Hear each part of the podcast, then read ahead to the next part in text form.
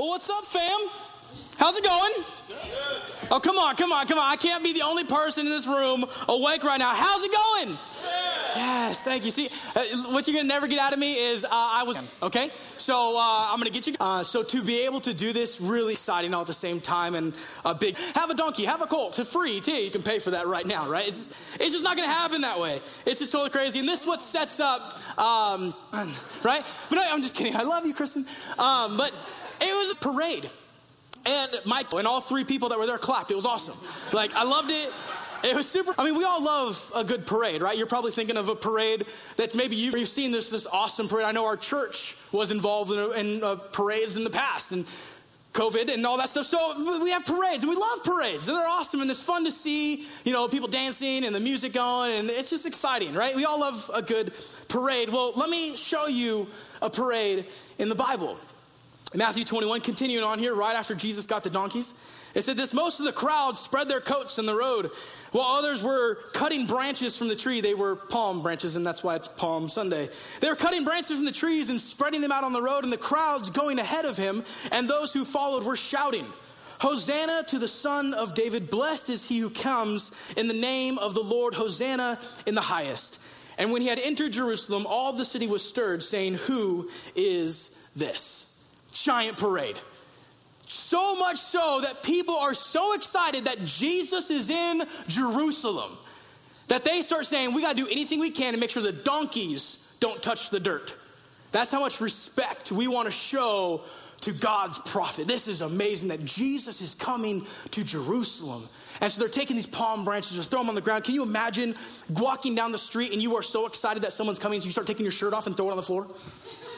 That's what's happening. That's what they're doing. They're so excited that Jesus is in Jerusalem. And the people who don't know are going, man, who is this? They're saying, man, it's, it's Jesus. It's the prophet of God. He is here. And they are shocked and they are amazed and they give him this huge, over the top welcome. So, why is Jesus here? Why is Jesus coming to Jerusalem? Why is he riding on a colt? What's going on here? What is happening in Jerusalem, basically? Okay? It's Passover.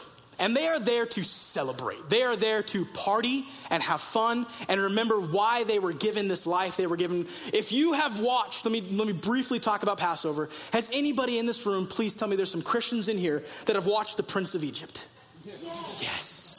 Yes, my people. Yes. Anytime, watch party, Prince of Egypt, I'm in. Like, I'm there. Just get the popcorn. I'm there. It's going to happen, okay? But I love that movie. But so if you've watched that movie, you've already got a head start on what Passover is. Here it is Passover is when all the plagues were happening in Egypt, right? And the Hebrews were slaves, and they were building all that stuff and doing all those things for the Egyptians. That all those plagues started to happen, and Moses is there. Let my people go. Right? You guys know the song. Come on. Do I need to sing it? Okay, I'll sing it. So that's what's happening. That's what's going on. The nine plagues come in, and the ninth plague is the most disastrous of all the plagues because it requires the firstborn in each household to die. And to get out of it, so that your family would not have to endure uh, this plague, you would take an unblemished male lamb, you would slay it, right? You would take the blood and mark your doorpost of your house, and then you would cook the lamb, eat what you need, and burn the leftovers. That was their ceremony. That's what they were doing. So that night, when the angel of death, you could say, came swooping over Egypt, if they saw the blood on your doorpost, they would pass over your house.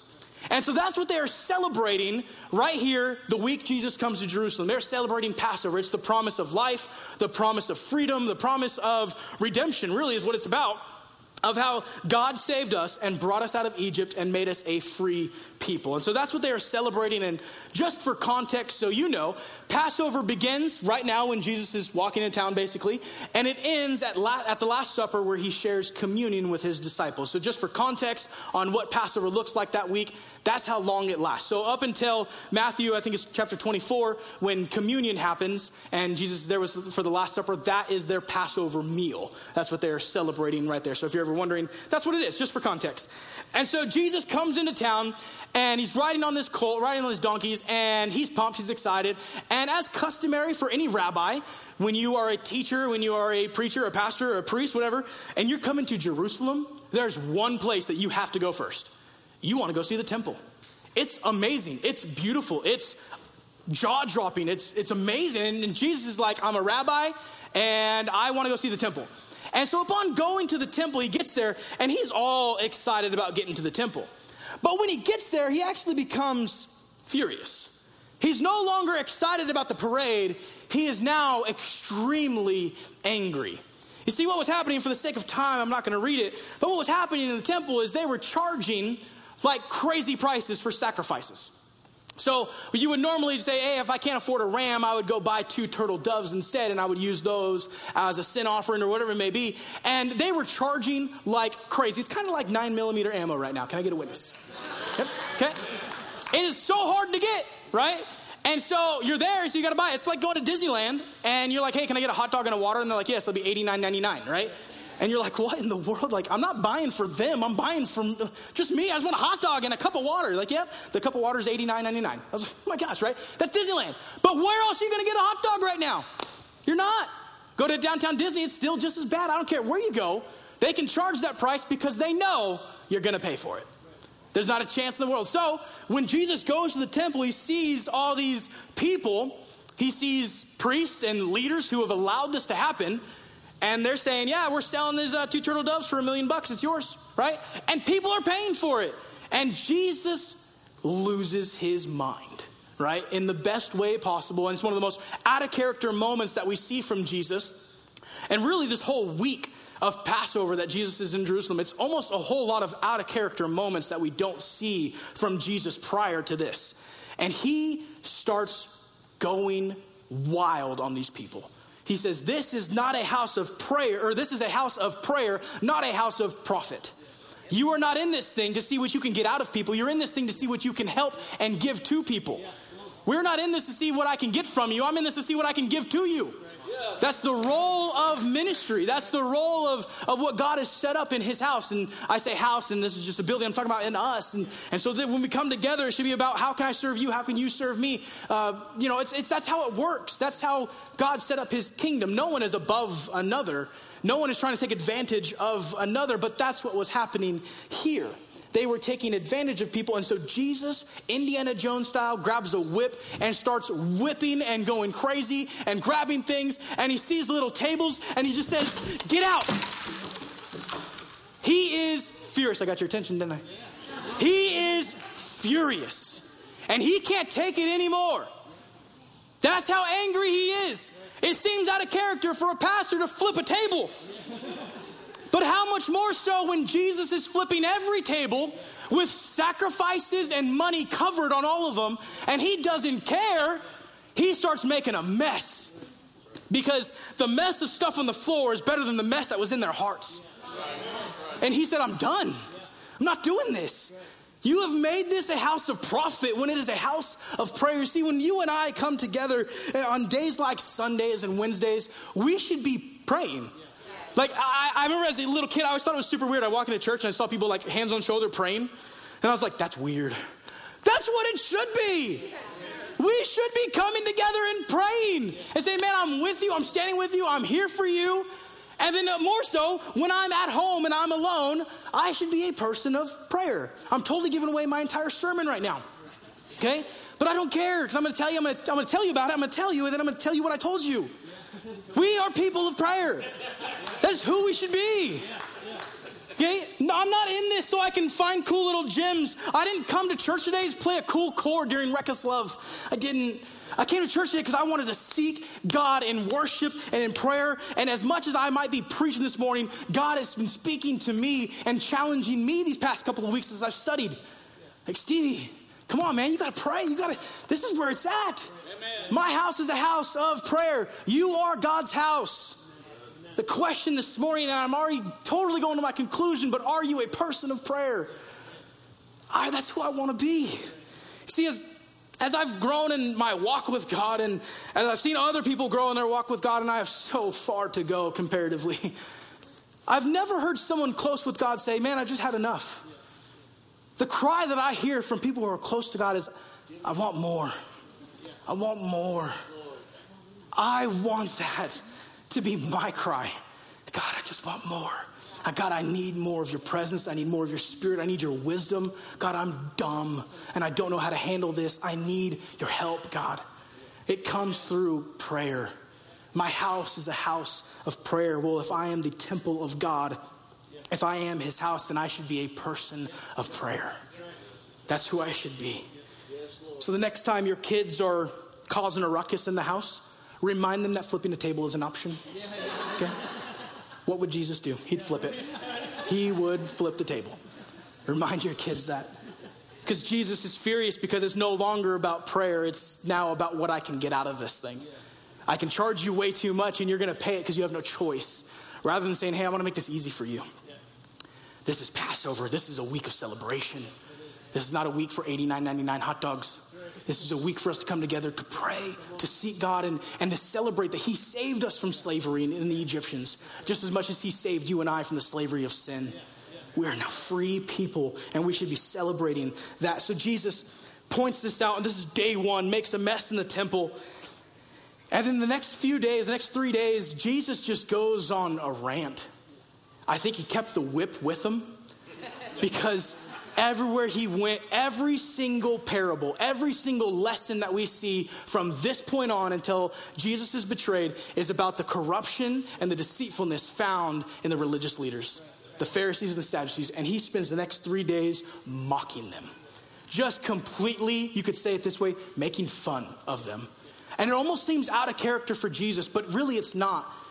He's saying, You're lying to the people. You claim to know God, but I'm standing in front of you and you don't recognize me.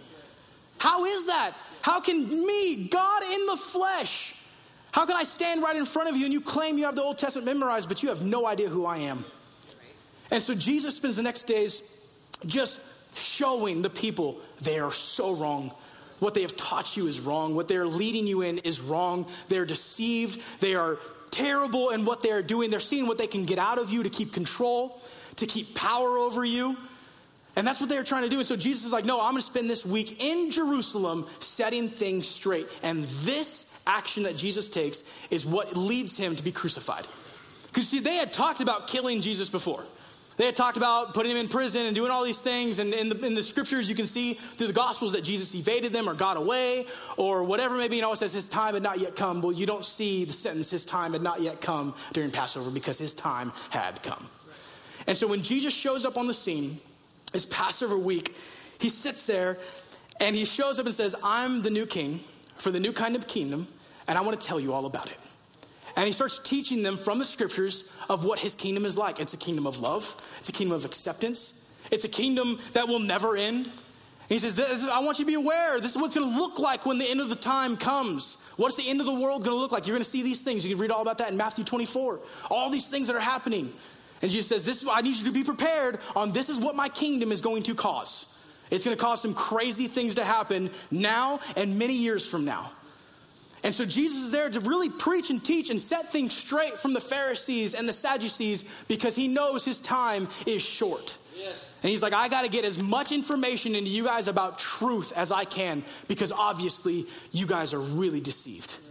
And you have not listened to what it really is in the scriptures. And so he does that. And then um, what happens is he goes through this whole week, and we know the end of the story. We know that he was eventually imprisoned, beaten, crucified, and then three days later, he rose from the dead, claiming our victory and giving us freedom and, and forgiveness. So that's how the week ends. But I want to, real quick, go back to when it began. And so I wanted to give you a brief overview of the week, but I, I really want to hone in on something that happened. And no, it wasn't flipping a table, it was actually right after that. That when Jesus went back to the town of Bethany and he went to bed, and he came back Monday morning to celebrate Passover in Jerusalem, and we'll pick up the story right there, and we'll land the plane here for the rest of the day. It says, In the morning, when he was returning to the city, he became hungry. So, seeing a lone fig tree by the road, he came to it and found nothing on it except leaves. And he said to it, No longer shall there ever be any fruit from you. And at once the fig tree withered. Seeing this, the disciples were amazed and they asked, How did the fig tree wither all at once? And Jesus answered them, Truly I say to you, if you have faith and do not doubt, you will not only do what was done to this fig tree, but even if you say to this mountain, be taken up and cast in the sea, it will happen. And all things you ask in prayer, believing, you will receive. So Jesus is there with his disciples now. This is the morning after he flipped tables, and then he curses a fig tree. It's like, Jesus, he's on a roll. Like, he's like going after things. Like, dude, like, don't get in Jesus' way, otherwise he's going to curse you and you're going to wither up, man. Like, that, that's what the disciples are probably thinking. Like, this is crazy. What is he doing, right? And they're amazed that this fig tree withers up right there. And they are like, how in the world did that just happen? And we'll get into Jesus' response later. But that's what's happening right here. It's because of this. Before we go any further, I want you and I to understand that Jesus has no problem cursing that which pretends to offer life but is dead inside. He has no problem cursing it because you've heard this word before hypocrite. I've heard that word so many times growing up. That was me as a teenager, hypocrite. I said I believed something, and I would do something totally out of what I said I believed in. Hypocrite. And so Jesus has no problem cursing that which says, hey, I have something to offer you, but it gives you nothing, it gives you no substance. It is a barren fig tree. And he had no problem saying, You promised health, and you gave me nothing. And so Jesus cursed that fig tree. That's what Jesus' approach to us or to things that do not produce fruit for his kingdom. He says, You say you're promising this, but you're not delivering on that promise. And it's a push aside. And I don't say that in a way that Jesus is like, can't wait to push you out of the way. But Jesus is very super, super, super focused on you and I saying, if I believe this, I had better act this out. Jesus is hyper focused on that because he does not want us representing his kingdom in a way that is unbecoming. Let's, be, let's just say it as it is, and we should not be running around accepting sin into our lives. Okay? I'm going to say it that way. Right? We, that's not who we are. We're the people of God, and we should stand up for what's right right? We should be the, on the front lines of standing up for what's right. That's what Jesus was doing this week. He eventually got him crucified because he stood up for what was right. That's who we are. Jesus has no problems confronting something that is hypocritical and saying, no, push aside. Sorry, I got no time for this. It's a waste of time, it's a waste of energy, a waste of effort. I'm moving on. Push aside, keep going. And I don't, like I said, I don't say that in a way that's just like, oh. No, I say that in a way to encourage you to say, you know what? I don't want to be that. I'm, I'm going to step out of that role and I'm going to step more into the role of, yes, Jesus, I'm following you. So there's great hope for you. It's not that Jesus is pushing you aside and casting you aside forever. It's just, it's just hey, you know what? I was wrong. I'm going to do what's right now. And I'm, I'm going to change my ways. I'm going to repent and, and, change my mind about this. And so there's a couple things that I want to dive into today uh, about this fig tree. Like I said, we're going to land the plane here for the rest of the day. Point number one that I want to talk about the fig tree is the fig tree is symbolic of Israel. All right, the fig tree represents the nation, the people, Israel. All right, it's right there. The, fig tree is uh, it's the fruit bearing tree in the desert. It does not require to have a sprinkler.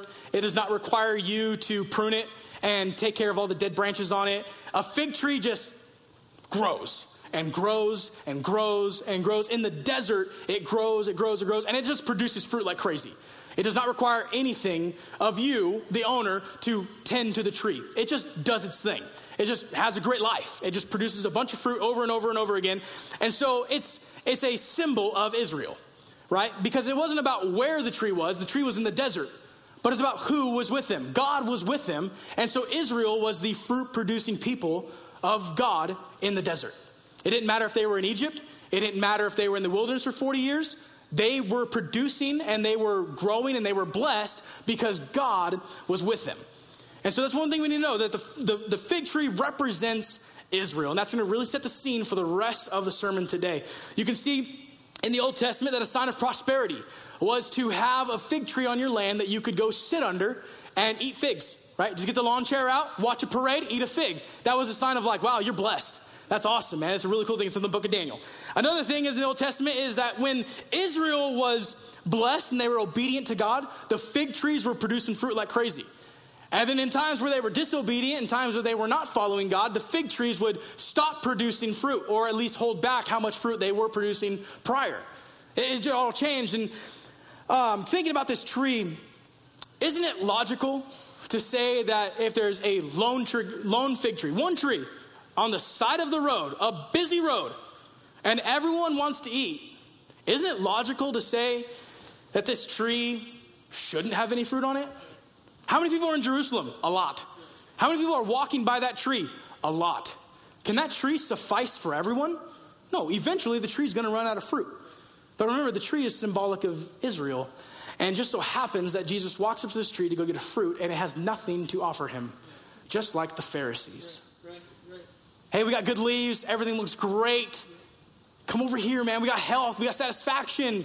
Is what you've been looking for. And they have nothing to deliver on, just like this barren fig tree. And this tree, as it represents Israel, I don't find coincidence in the Bible. I see how God orchestrates something.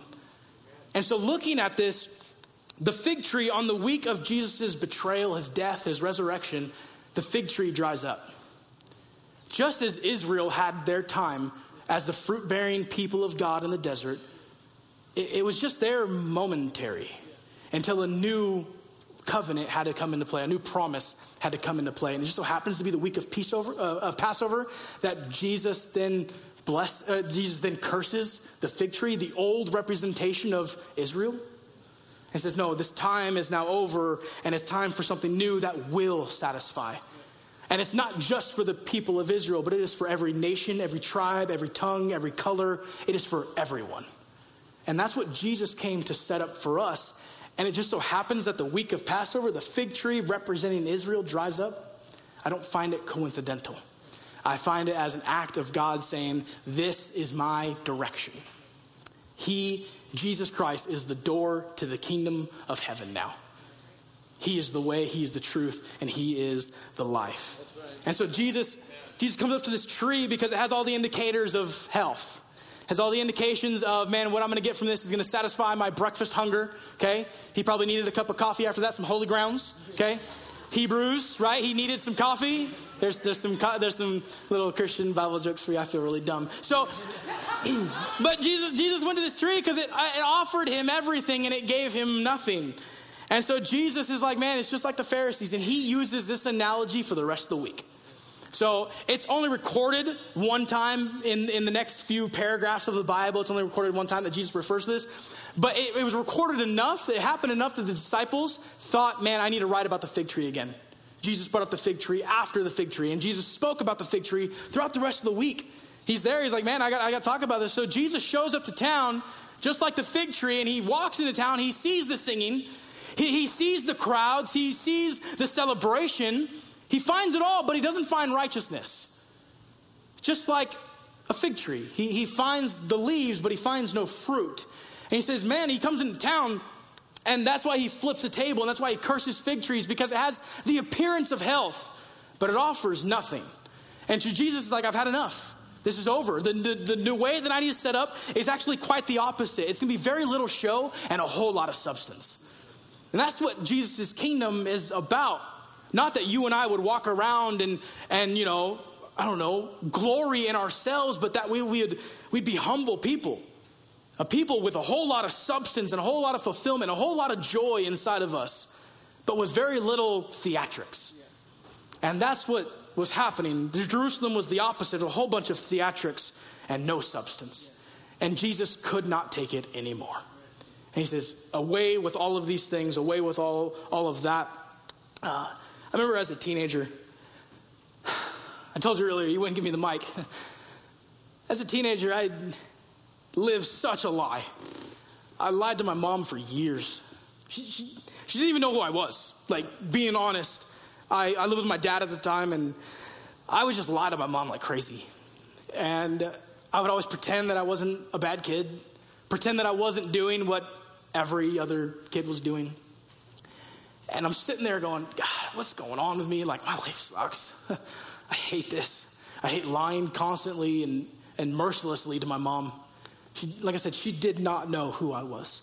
But I'd show up to church on Wednesday night, I'd show up to church on Sunday morning, and my youth pastor was like, Bro, you're so on fire for God. This is awesome. Like, you encourage me, and this is so much fun. And I'm sitting there going, Yeah. And on the inside, I'm going, Dude, if you only knew what I was doing last night.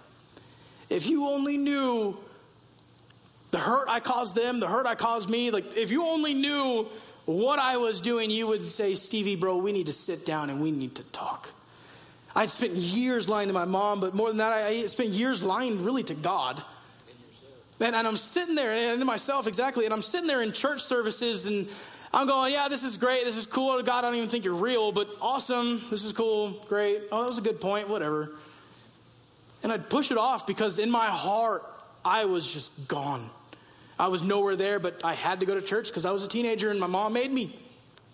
And so I spent years lying to my mom, thinking, hey, if mom doesn't know, then it's going to be okay. Just, just lie to mom. And if she, you know, she doesn't know that I'm doing these crazy things on Friday nights, then we're good. But if I can just get by, if I can just, you know, get by enough. And it came to a head. I was a junior in high school and um, April 1st, 2005. And I just said, God, I can't do this. I said, I don't know if you're there. I don't know if you're real, but if you are, if you'll take away these desires that I have for these things and you really help me out with this, I'll give you the rest of my life. It was like in an instant. My desires on the inside just changed. And I found freedom because I wasn't having to lie anymore. And I sat down with my mom and I was like, Mom, I need to be honest with you.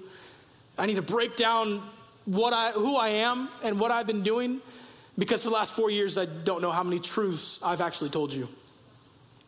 And I sat down and I just like broke to my mom and just, Mom, I'm sorry. And my dad knew a little bit. I was more open with him. My mom had no clue who her son was. But how much more, I didn't even know who I was. I had lied so much, I had now accepted this lie of who I was and who I was supposed to be. And in a moment, God wrecked me, and my life changed drastically. You see, I'd show up to church and I was a fig tree. I'd have these great leaves. It's all good. Everything looks great. It's all good. I, I love Jesus. I love God. This is awesome. And when people would come up I, I could offer them nothing. My roots had dried up. I, I, couldn't give them anything of value other than another lie.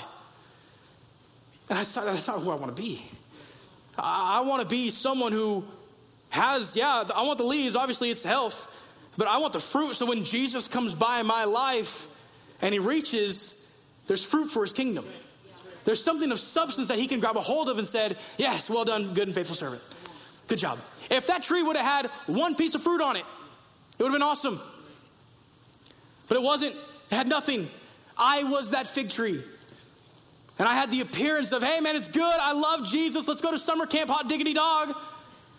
But I offered nothing of substance in times of worship, in times of prayer in church, in times of listening to the Bible, of times of helping someone else. I offered nothing. I was a fig tree, barren and alone until I gave my life to him, all of a sudden I found true freedom and I found life and I found substance and I found something of value. And I said, Yes, I will give my life to this. And thank God I don't have to live a lie anymore. I don't lie. I, I, I, think lying is like the most worst things in the entire world. You can ask my wife, like, I told her, I said, anything, like anything in life, just please do not lie to me. Like, I just cannot do it because I spent years in a lie and it's something I can no longer accept in my life. And I have found freedom because the truth will set you free. So even a liar like me can be set free. Second thing about the fig tree, and this is going to be like, what? You're to, I'm going to read the scripture and go, why are you talking about that? Check it out. The fig tree was used to cover sin. Genesis chapter 3, in the very beginning of it all, when the woman saw the tree was good for food and that it was a delight to her eyes and the tree was desirable to make one wise, she took from its fruit and ate. And she gave to her husband with her and he ate. Then the eyes of both of them were open and they knew that they were naked. They sewed fig leaves together and made for themselves loin coverings. As we're going through the book of Genesis on Wednesday nights right now with Pastor Stan, which is totally awesome. Get here on Wednesday; it's, it's so much fun. Uh, but he was he was reading this, and so I kind of like read ahead. I'm sorry, and um, I, I want to know what the answers were going to be, right? So I read ahead and I, am looking at there and I see the fig tree, the, the fig leaves. They used fig leaves to cover up their mistake. And I look at this and I was like, hold on a second. This is exactly what Jesus like cursed. The week of Passover, he cursed the fig leaves, the fig tree. He cursed this. Why is this so? That, parents, let me, let me speak directly to your heart right now. If you have kids, okay? And you tell those kids, go clean your room, right? Isn't it awesome when they obey, right? Just, just the other day, it was a couple weeks ago, Chris and I were sitting on the couch and we're like, guys, go clean those rooms. Spick and span. We, we have this phrase in our house, it's called mom clean. Um, like as if mom would do it, make it mom clean, right? We don't have a phrase in the house, dad clean, okay? Because apparently I can't clean. I don't know. But we have a phrase, it's mom clean. You can totally steal it if you want. Go for it. But Is it, is it mom clean is the question all the time, right? So we sent the kids upstairs, go upstairs, clean your rooms, mom clean, all right? And they, uh, they go run upstairs, and I was like, wow, obedient kids. Killing this dad thing, right? I'm like patting myself on the back. I'm like, yes, dad of the parade, dad of this house. I'm the king of this mansion. This is awesome, right? And so the kids go run upstairs and they go clean their rooms. And I think they transpired together because it got done really fast. And so we're sitting there, I'm like, that was really quick. Now, that doesn't make any sense to me. So I go up there, and long and behold, I look and carpet. I can see the carpet in my kids, my kid's room. It was amazing, right? I didn't know the carpet was even in there. It was awesome. And so I'm like, oh my gosh, the room is clean. This is my kids. Not only are they obedient, they're efficient. Go clean my room, right? It's like, this is amazing, right? I was like, wow, I'm raising some good kids. And so upon further inspection, I started just looking around, and the bed was made, and the blankets were just so perfectly touching the floor on each side. And I was like, hold on a second. That bed has never been that clean. And so I look in the closet. That's where the little hampers are, right? I look in there. Hamper's empty. And I was like, where's the dirty clothes? Because those little rascals did not come downstairs to put them in the big hamper. Okay?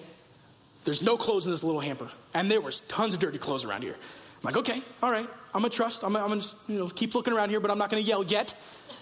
But I'm about to flip a table, okay? and so so I'm sitting there and I start looking around the room and long, I mean, the dresser looks clean, the shelves look clean, the floor is clean. I, I think they even vacuumed. It was amazing. I take their little memory foam five pound mattress and I pick it up and I lift it up above my head. And where is everything that was on the floor? Under the bed. Trash, wrappers. They're not even allowed to eat in their rooms. Tell me how that Twinkie got in there, bro. I want to know. Okay? They can't eat in there. The dirty clothes are under there. I think there was even like a pillow under them. Like a pillow goes on the bed, not under it. Like, come on, guys. Like, even I know that, right? I'm like, guys, come on. This is not mom clean, right? They had taken their trash, and all they did was just cover it. They took their mistake, and they just covered it, thinking, hey, this will suffice. This will do the job. If we can't see the mess, then it's not messy, right? No, no, no, no, no, no, no, no. Adam and Eve if I can cover the mess, if I can make some undies out of a fig tree and cover the mess that I now see, mess doesn't exist. Really breaking it down, this was man's first attempt at religion. I'm gonna do what I can to cover up my shame. I'm gonna do what I can to cover up my sin. It's man's attempt to fulfill God's promise. Adam and Eve, no matter how hard they tried, they could not remove their shame. They could not remove their mistake. All they did was just tuck it under the bed. Just hide it. Just leave it right there. Hey, I'm not gonna, not gonna, not gonna look at it, not gonna talk about it. It's gone. You can't see it. No, the issue is very much still there. You're just covering it up. Again, pointing to Israel. The issues were all there. And Israel was temporarily the cover of God allowing to bring his presence into the world to forgive people. They were a temporary covering for an eternal blessing in Jesus.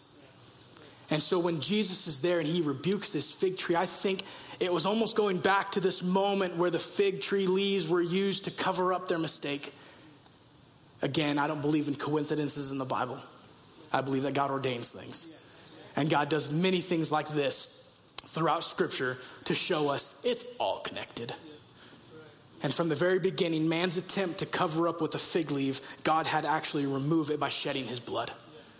And that's what brought you and I forgiveness. Thank you, Lord. Exactly. God is so, so good. It was man's attempt to cover their mistakes. I got way ahead of my notes here. I got to speed up, sorry. Look, I don't know everyone in this room. I don't know everyone's story. I don't know everyone's sin. You don't know my story. You don't know my sin. But I know this God is not in this thing just to cover up your mistake, He's in this to completely remove it. There, there's no sin or action that is too great that God cannot look at and say, I don't forgive that. It's not going to happen. It would make God a liar if He did that. But no action, no sin, no thought, no word, nothing you can do will ever separate you from His love that He has extended towards you in Christ. He loves you. And, and I know it's sometimes hard for us to, to sit there and go, but you have no idea what I did. No, you don't. I don't. You, you, you say, uh, You don't know how bad I am. You're right. I don't know how bad you are, but I know how good He is. And no amount of bad can ever overcome His amount of good. I prayed last night right here at this altar with Pastor Stan, and we prayed. And I said, God, would you send the hurting and the broken? And would you let us, as imperfect people, love people with your perfect love? Because there is nothing, no divide, no, no action that can ever separate you or pull you from a forgiveness that has been extended to you today. His name is Jesus. He is the one who is here to love, save, forgive, cover everything, and remove any ounce of shame or guilt that you have. A fig leaf will not do it. You need the blood of the Lamb. And that is who we are. And if you think, man, God can't forgive me, it's because you've listened to the lies of a fig tree rather than the forgiveness that's found in the Lamb. There's forgiveness available to every single one of us. And I don't care how bad you were. I don't care how bad you are right now. I don't care if you want to shoot me right now. There's forgiveness to you right now because God loves you right now. The final thing that I want to point out about this fig tree is number three, the fig tree has a lesson. And then we're going to go one step further here. And the disciples were shocked. They're going, How in the world did that fig tree just wither up and die when Jesus just had to speak to it? And what I love is, is Jesus' response. Check this out. He says this Seeing this, the disciples were amazed and asked, How did the fig tree wither all at once? And Jesus answered them, Truly I say to you, if you have faith and do not doubt, you will not only do what was done to this fig tree, but even if you say to this mountain, Be taken up and cast in the sea, it will happen. And all things you ask in prayer, believing, you will receive. See, I love this because Jesus doesn't talk about a tree anymore. He doesn't get in there and say, well, actually, it did, it did this because when I cursed it, the roots first started to wither, and then the trunk of the tree had a really hard time supporting itself because it had no roots. He didn't do that. He, he didn't dive into the, the, the complexities of what happens when something dies. He just said, if you would believe and if you would pray, nothing's impossible. If you would just believe and if you would just pray, again, going back to flipping tables, if you would just be a person of prayer, what can hold you back? There's nothing in this world that will hold back a person of prayer. Right? Nothing. There's, there's nothing. And we sit there and we say, but I'm calm and cool on the surface. It's okay. No, no, no. Let, let's stop pretending and let's just really get down to the issue of our own hearts. And look, I'm going to challenge you as much as I've challenged myself with this, and I've allowed the Spirit of God to speak to me about this. Let, let's look in our hearts. And are there any trees in my life that aren't producing fruit anymore? Because if there are, I just need to push it out. But you say, but it's the size of a mountain. I know it's the size of a mountain. I know it's big. But if it's not producing lo- fruit, it's not producing life in you. And that means we just need to push it aside. Nothing against the mountain, nothing against the tree. But if it's not producing the fruit that we need, we need to push it aside. I, I, need to stop being so married to the things of this world that I can't push them aside for Jesus. And say, you know what? It's not producing fruit. And that's okay. It served its time, it served its purpose, it's time to push it aside now. And that's what Jesus is really trying to teach his disciples is that a life of faith, a life of prayer, isn't about casting a mountain into the sea. It's about removing unnecessary things. This mountain no longer produces or does what it's supposed to do. Push it aside. I'm not going to waste my time and energy and effort on it anymore. Just push it aside. This fig tree, it doesn't serve a purpose anymore. I'm just going to push it aside and I'm going to move on with this thing.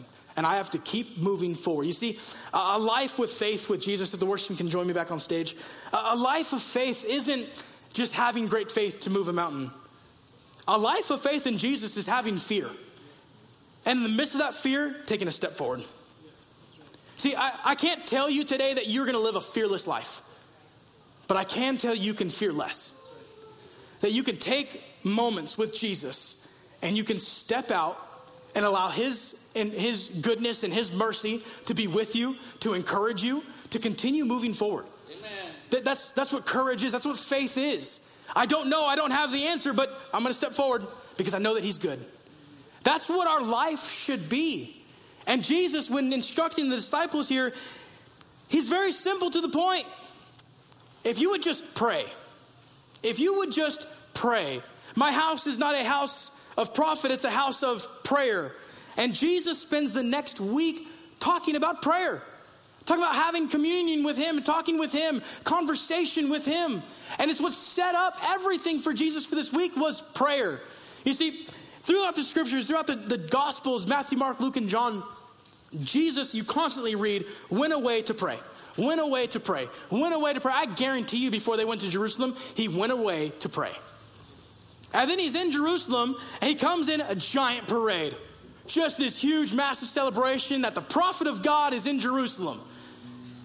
Just five short days later, that same crowd that welcomed him is now cheering and, and chanting and screaming and spitting and cussing and cursing and doing all these things to now push him out of town and crucify him. The same crowd.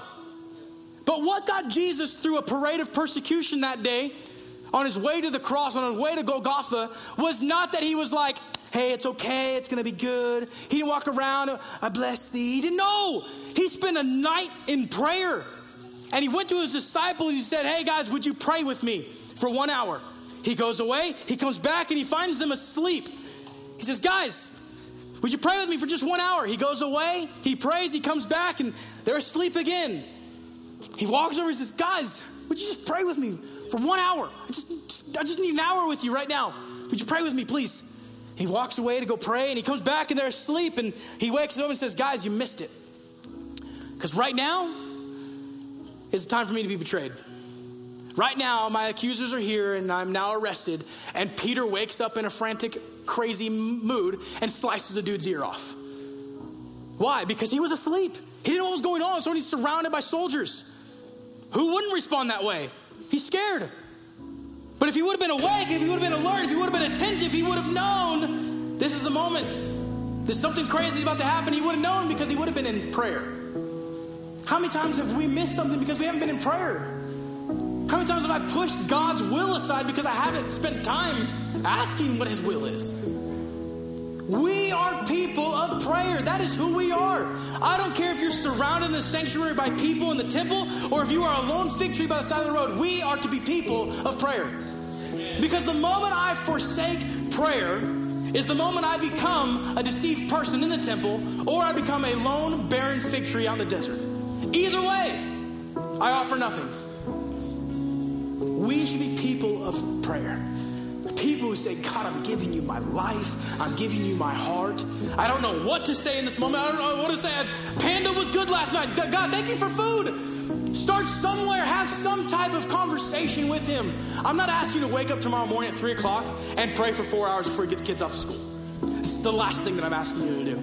But you got three spare minutes? You got, you got five minutes? Maybe before you turn Netflix on. Maybe just, hey, let me just grab the Bible real quick. Let me just pray for a minute. Let me just seek God's will. I guarantee you what we do will change. Even just three minutes of time with Him. Because it was a parade that led him into Jerusalem, and it was a parade of persecution that led him out of Jerusalem because of me. And all he's asking is, would you just be a person of prayer? This Easter, can we take advantage of what Jesus set up for us by giving us full access to God? To be people of prayer. He says, My temple, my house is a house of prayer. You are God's house. The question remains Am I a person of prayer? Because that's exactly who I'm supposed to be. My life, foundational prayer. That's the beginning step for everyone. I need to be a person of prayer. And maybe this week, I don't know, you could spend the next couple days reading through the next chapters of, of Matthew or, or Mark, wherever it is that you choose, as we prepare for Easter. And maybe just spend a couple minutes just reading a few verses and just praying. As we prepare to celebrate next week, which we do every Sunday, anyways, but the life, the death, the resurrection of our Savior. It's because of His blood that we are forgiven. Just do me a favor, would you let me pray with you real quick? Father, we give you all the praise. We give you all of the glory in this place. And I know me, speaking personally, God, I can do better. Not that you dislike me because I haven't. Not that you're mad at me because I haven't, but God, I want more of you. I think that's the heart cry of everyone in this room that we, God, we, we want more of you. And so I ask, God, that you would do that, that we would become a people of prayer, a people who are giving our lives to you, a people who are connected to you. And through that, through the joy of the good parades and the persecution of the negative ones, I pray that we would just focus in on you because it is prayer that gives us the strength to overcome. And I pray that every single one of us would latch onto this, say, you know, I'm the house of God, and his house is a house of prayer. So I am now a person of prayer.